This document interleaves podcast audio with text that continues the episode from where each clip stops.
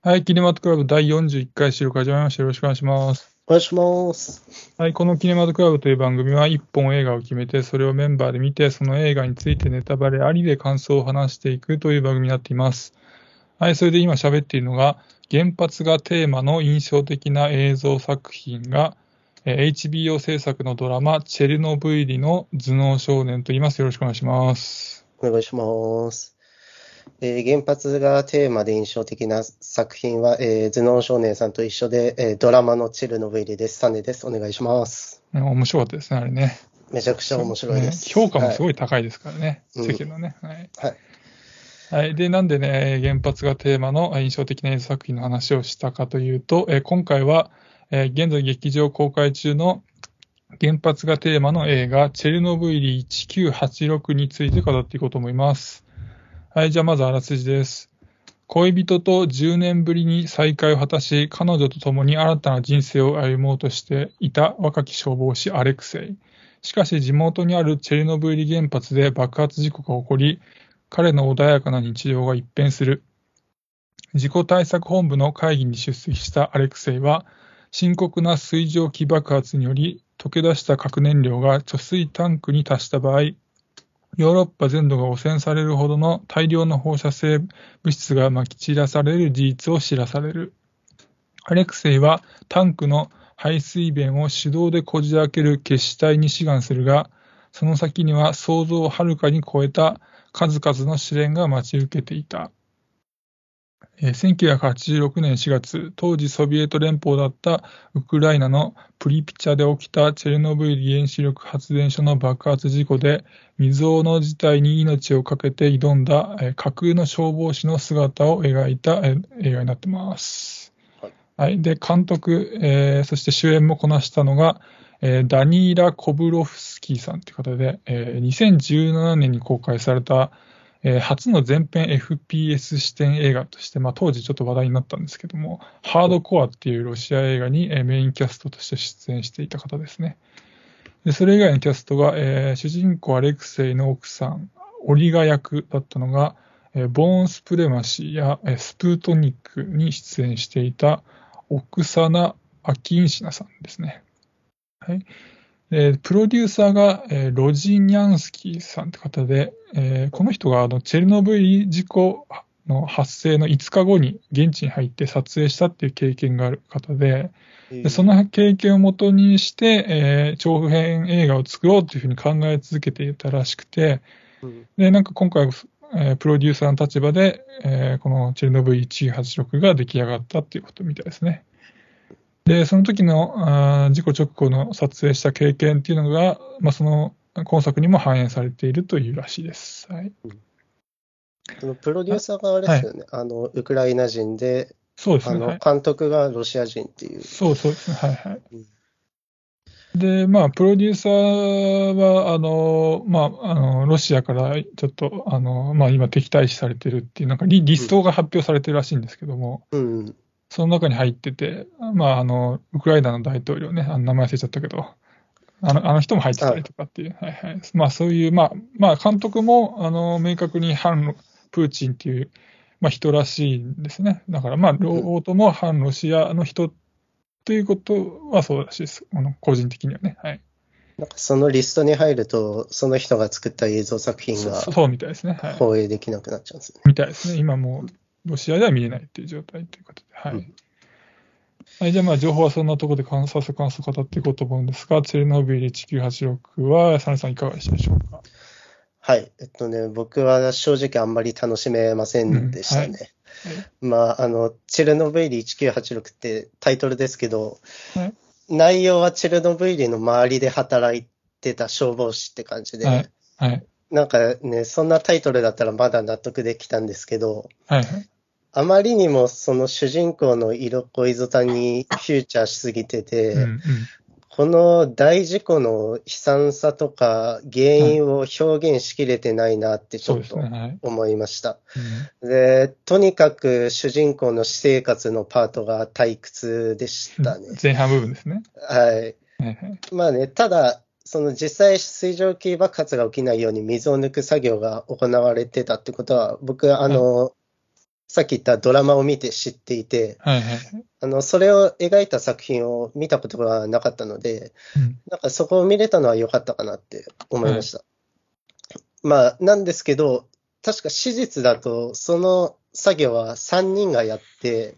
3人ともちゃんと生還して、おう2000年代までは全員生きていたはずななので、んですね。はいはいちょっとそこは史実通りに描いた方が良かったんじゃないかとも思いました。確かにね。は いまあ、とりあえずそんなところです。はい。えーじゃあまあ僕としてはチェルノブイリ1986なんですが、評価としては今年のね、ワースト候補の1本ですね。はい。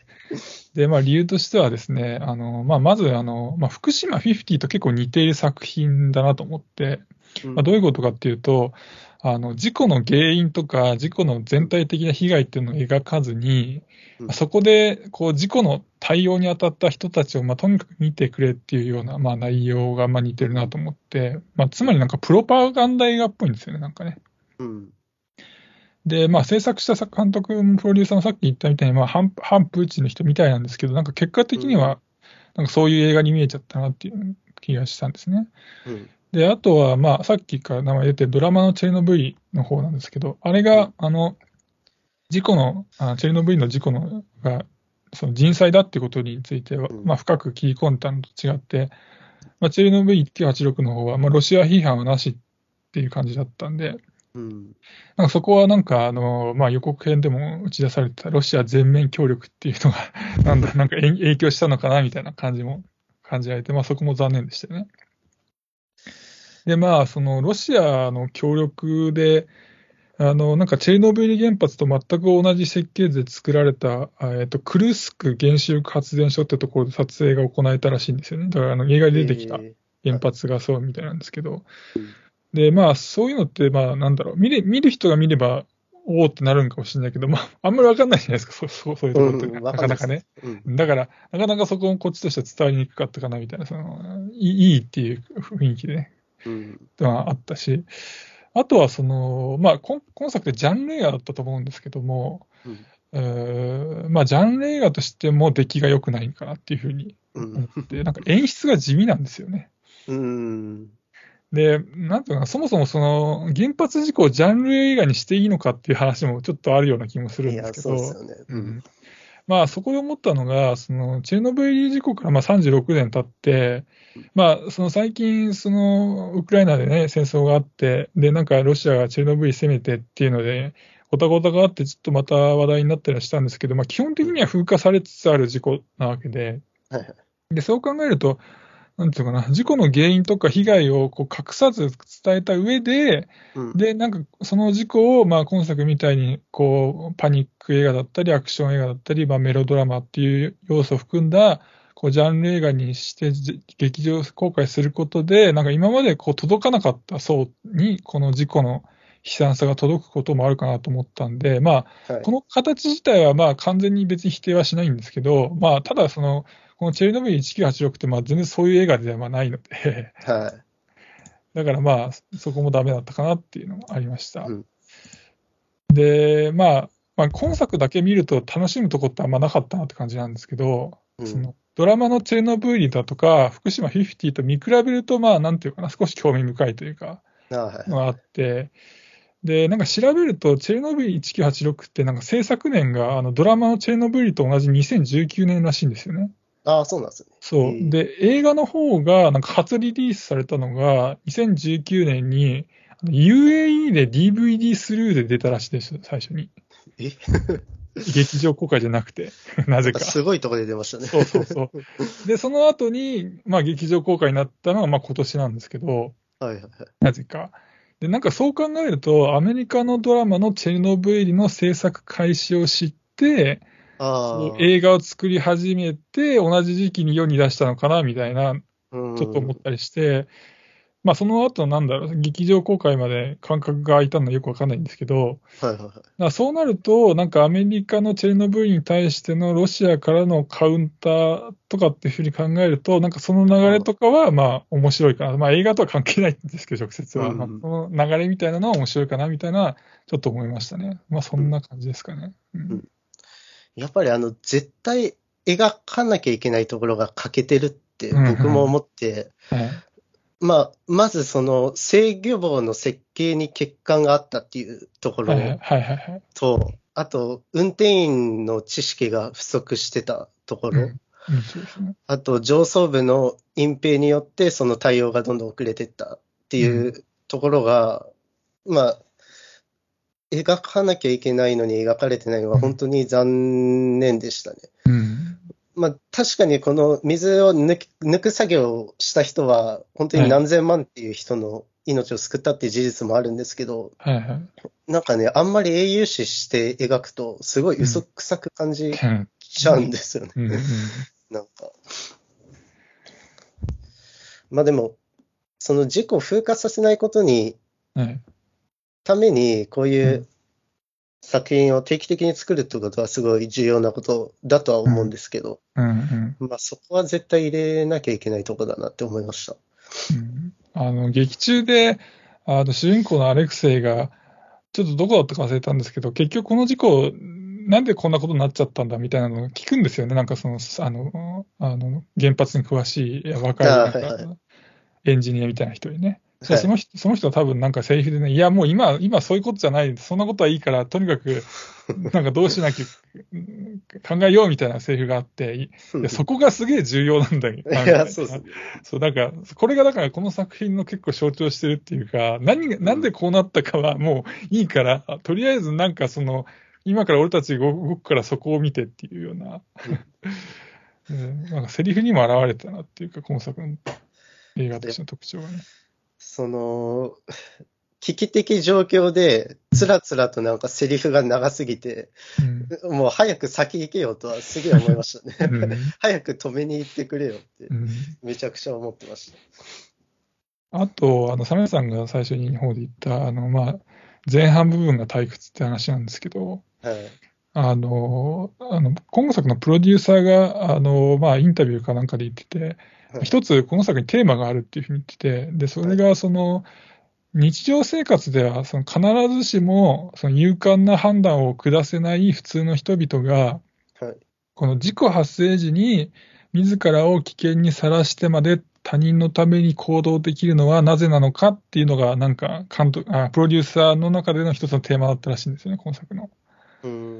それで、なんかそのためなのか、あの、主人公のアレクセイが、なんか不完全な、こう問題のある人として特にこう前半そう描かれるってたと思うんですああ、よね。だからバスジャックしたりしたんですか？確かに言い方変えたらバスジャックなんですよ。それ具体的にな 何だったのかっていうと、偶然出会った元カノのオリガーとデートするためにバスを強引に止めるっていう、もう自己中心的極まりない行動をするんですけど、いきなりうん。で、その後、そのオリガがその何度も拒否しているにもかかわらず、ぎ強強引に部屋に入ってくるっていう。デリカシーのなさとか、ああ、そのそんだけ好きだって言ってたくせにデートの約束を守らないっていう不正態度とか、あの僕この前半部分でもうアレクセイの態度が嫌いすぎはいて、この映画自体興味を失いかけたんですけど、はいで、オリガの方もなんか一応アレクセイは拒否しながらもなんかまんざらでもない感じいでやそういるじゃないですか。あの辺も理解できなくて、うんもうこのカップに対する興味がマジで前半でなくなっちゃって、はいはい。それも今作を楽しめなかった原因の一つかなと思いましたね。うんいや、マジで、それ聞いてまだ納得できましたけど、最初見たとき、何なんだろうな、こいつはって 思って、サネさんもやっぱまあ嫌い嫌いでしたか？うんあれ。最後まで行っちゃったかな。で、なんかアレクセイの前半の態度とか行動によって、うんなんか後半の彼のこの勇気ある行動をなんか多分引き立てようとしたんだと思うんですけど、うん前半とのギャップがありすぎて、うん。アレクセイっていう登場人物に全くリアリティを感じなかったんですよね。なんかその勇気がないっていうよりは、めちゃくちゃな行動をするやつって、なんか全然わけわかんないんですよね、いや、そうなんです。よ。勇気がないじゃないんだよな。で、まあなんかそんな感じで主人公がこう魅力的に感じられなかったんですけど、うん架空のキャラクターじゃないですか、主人公ってね。うんはい。だったら、なんかもっと魅力的に描くことっていくらでもできたはずだから、うん。その主人公を魅力的に描けてないって、まあこれってもうジャンル映画として致命的だと思うんですよね。うん。うんだってね、ジャンル映画ってその、まあ娯楽、まあだからその、娯楽って言えば自分の言葉が出てくるほどチェルノブイリを娯楽にしていいのかって、また引っかかってくるんですけど、うん。とはいえもうジャンル映画にするって決めたんだったら、ちゃんとその、ね、その見ててき、きその、なんていうのかな。嫌な気持ちにならないような主人公にしないと、うん。ダメだと思うんですけどね、っていうのを思いました。せめてそのヒロインとの関係性みたいなのは納得させてほしいですよね。見てる人たち。うんそこでもやもやを作らせてほしくない。そうそう。すバスジャックしたやつをよくそそそう受け入れるようになって このカップどういう感覚で生きてるのかっていうね。もう本当びっくりしましたけど。うん。あとね、気になった箇所としてはね、なんかアップがね、多用されてたような気もしたんですよね。あのね、特にね、爆発したあの4号炉の消火作業でのシーンとか、なんかね、顔とか人のアップとか結構多かった印象があって、うん。なんかその結果、この原発事故のこのスケールの大きさっていうか、はい。こう、まあ、引きの絵って、まあ、一回、一箇所ぐらいは確かあったんですけど、なんかもっと、はいなんていうのかな、この、いかにその原発がボーンと爆破、まあ、その子供が見てるシーンあったじゃないですか。最初に爆破したところね。まあ、あれはまあ、いいんですけど、あそこは。なんかね、その原発事故のスケールの大きさが伝わりづらかったなっていうのがありましたね。うんまあ、ただでさえあれですもんね。あの、地下に潜るだけなんで、あの、ドラマのチェルノブイリだと、まあ、屋上で、なんだ、あの、瓦礫を投げ入れる人がいたりだとかうん、うんうんまあ、ヘリコプターで上の方を見に行ったりとか、はいはい。ありましたね。はいはい。はい、そこら辺のスケールもだいぶ差があありりましたた。ね。うん。なんかそう、こう、こう考えると、なんだろう。うーん。よ、そんなに言うほど多分予算、すごい低予算ってわけではないと思うんだけど、決して予算が潤沢にあったような映画じゃないような気もしてくるっていうか。うん、全然違ったでしょうね、うんそのアメリカ版とは。ねうん、で、そう考えると、なんか最初が DVD するっていうのもちょっと納得しような気がしてきましたね。なんかそういう前情報ってすんげえ掘らないと出てこないんですよ。そのはい。この映画は最初 DVD スルーで公開されましたとか。そう、それ聞いてたら、おいおいおい、ちょっと今回やめとくかって判断材料になったのに、全部見てすんげえ掘った DVD する作品ですってさ、困るな、思いましたけどね。で、あとね、気になったのがね、アレクセイ主人公がね、被爆に対して強すぎるっていうね、ああ、僕も思いました、それ。す すんげえ不自然だなと思っちゃって、あの、うん最初の消火活動で屋上に上がってたじゃないですか。はい。あそこってもう特に放射線量が高い場所なんで、うん。その後、おうともせずに活動できてるっていうのは、そんなバカなっていう 病院だと個人差があるからね、みたいなこと言われてましたけど、そんなことねえわって。いや、これ、それ、たわかるよ、わかりますよ。個人差があるのはわかるけど、いや、個人差で済むような話じゃないですよ、あれは。だって、屋上に上がってない人がバンバン死んでたじゃないですか。うん、そうですそれなのにさ、あんな屋上上がって、しかも人まで助けてたじゃないですか、途中とかそれなのにピンピンしてさ、うんで、最最後は、あの、なんだっけ、アレクセイってもう変な、ひやけどだらけになってたじゃないですか、最後は。はい、あそうですよね。なんか最後あれ見せられて、うんなんだいや、あれ見せられたかったら別に納得しないかんねっていう。それまでおかしいじゃないですかっていう。最初何だったんだよって話にそうそうそう。そうあだから、最後は、あの、水の中にで意意識失っちゃったのかなんかよくわかんないけど、あの、あの場所だから、長時間た、うん、いい続けることになっちゃって、まあ、ああなってたらわかるけど、いやいや、そこだけ急になんか、そんな、ね、ドラマチックにやられても、それまでがだってヒーロー、ヒーローっていうか、なんかスーパーヒーローみたいな、スーパーマンみたいなことになってたわけだから、はいはいねえっていう、納得できませんよっていうのはありましたね。で、僕、その最後のシーンで、まあ、納得いかないところが僕あるんですけど、はいそのヒロインが防護服みたいなの着て主人公に会うじゃないですか。はいはいはい。で、その時防護していた手袋を脱いで主人公になんか寄り添っちゃうんですよ。はいはい、そ添い寝してね。はい。なんかこれをあたかも感動するような演出にしちゃってるんですけど、はいはいはい。まあ当たり前だけど自分が被爆しないために着てるんだし、はい。まあ素手で触ってね、金とか移したらまあ大変だしで、うんはい絶対やっちゃいけないことじゃないですか。はい。これを、まあ、こういう作品でやって、その、なんだろうな、知識的に正しくないことを、はい。なんか、広めてほしくないな、あ、なるほどね。感動したって受け取ってほしくないなって、ちょっと思いました。あの、それもそうだし、さらに言うと、その、ストーリー上的にもおかしくて、あそこって。なんでかっていうと、はいオリガってその前に結構、あの、神経質になってなってたんですよ。放射線の被害について。その、髪切ってたじゃないですか、あの被爆者はいはいはいあの消防士さんなのかな。その後、すげえ必死に体洗ってたじゃないです洗っか。てましたすんげえ理屈言ってたじゃないですか。でそれからしばらくしたらさ、あの、添い寝ってさ、ガバかなって であれ多分だから100歩譲って、その作り手側の気持ちを考えると、その、うんアレクセイはそのオリガの子供をあれじゃないですか、その病院に、スイスの病院にはいはい行かせてくれる権利を獲得するじゃないですか、体張って。それの感謝とか、その、それによってアレクセイに対する気持ちが強くなったのかなっていうふうには、まあ、もし考えるんであればそこ一点なんですけど、はいはいはいとやとはいえおかしいだろっていうのはありますよね、こう考えてもね。いや、マジ納得できなかった、そこは。いやだから今作って、まあ、もうベースがプロパガンダ映画で、でかつ突っ込みどころが多数あって、うん。で、まあ、こっからはその、ちょっとまあ不運っていうか、そのチェルノブイリ、アメリカの HBO のチェルノブイリという、もうああまりにも出来の素晴らしいドラマがあったはい。で絶対にそこと比べられてしまうっていうのはね、うん。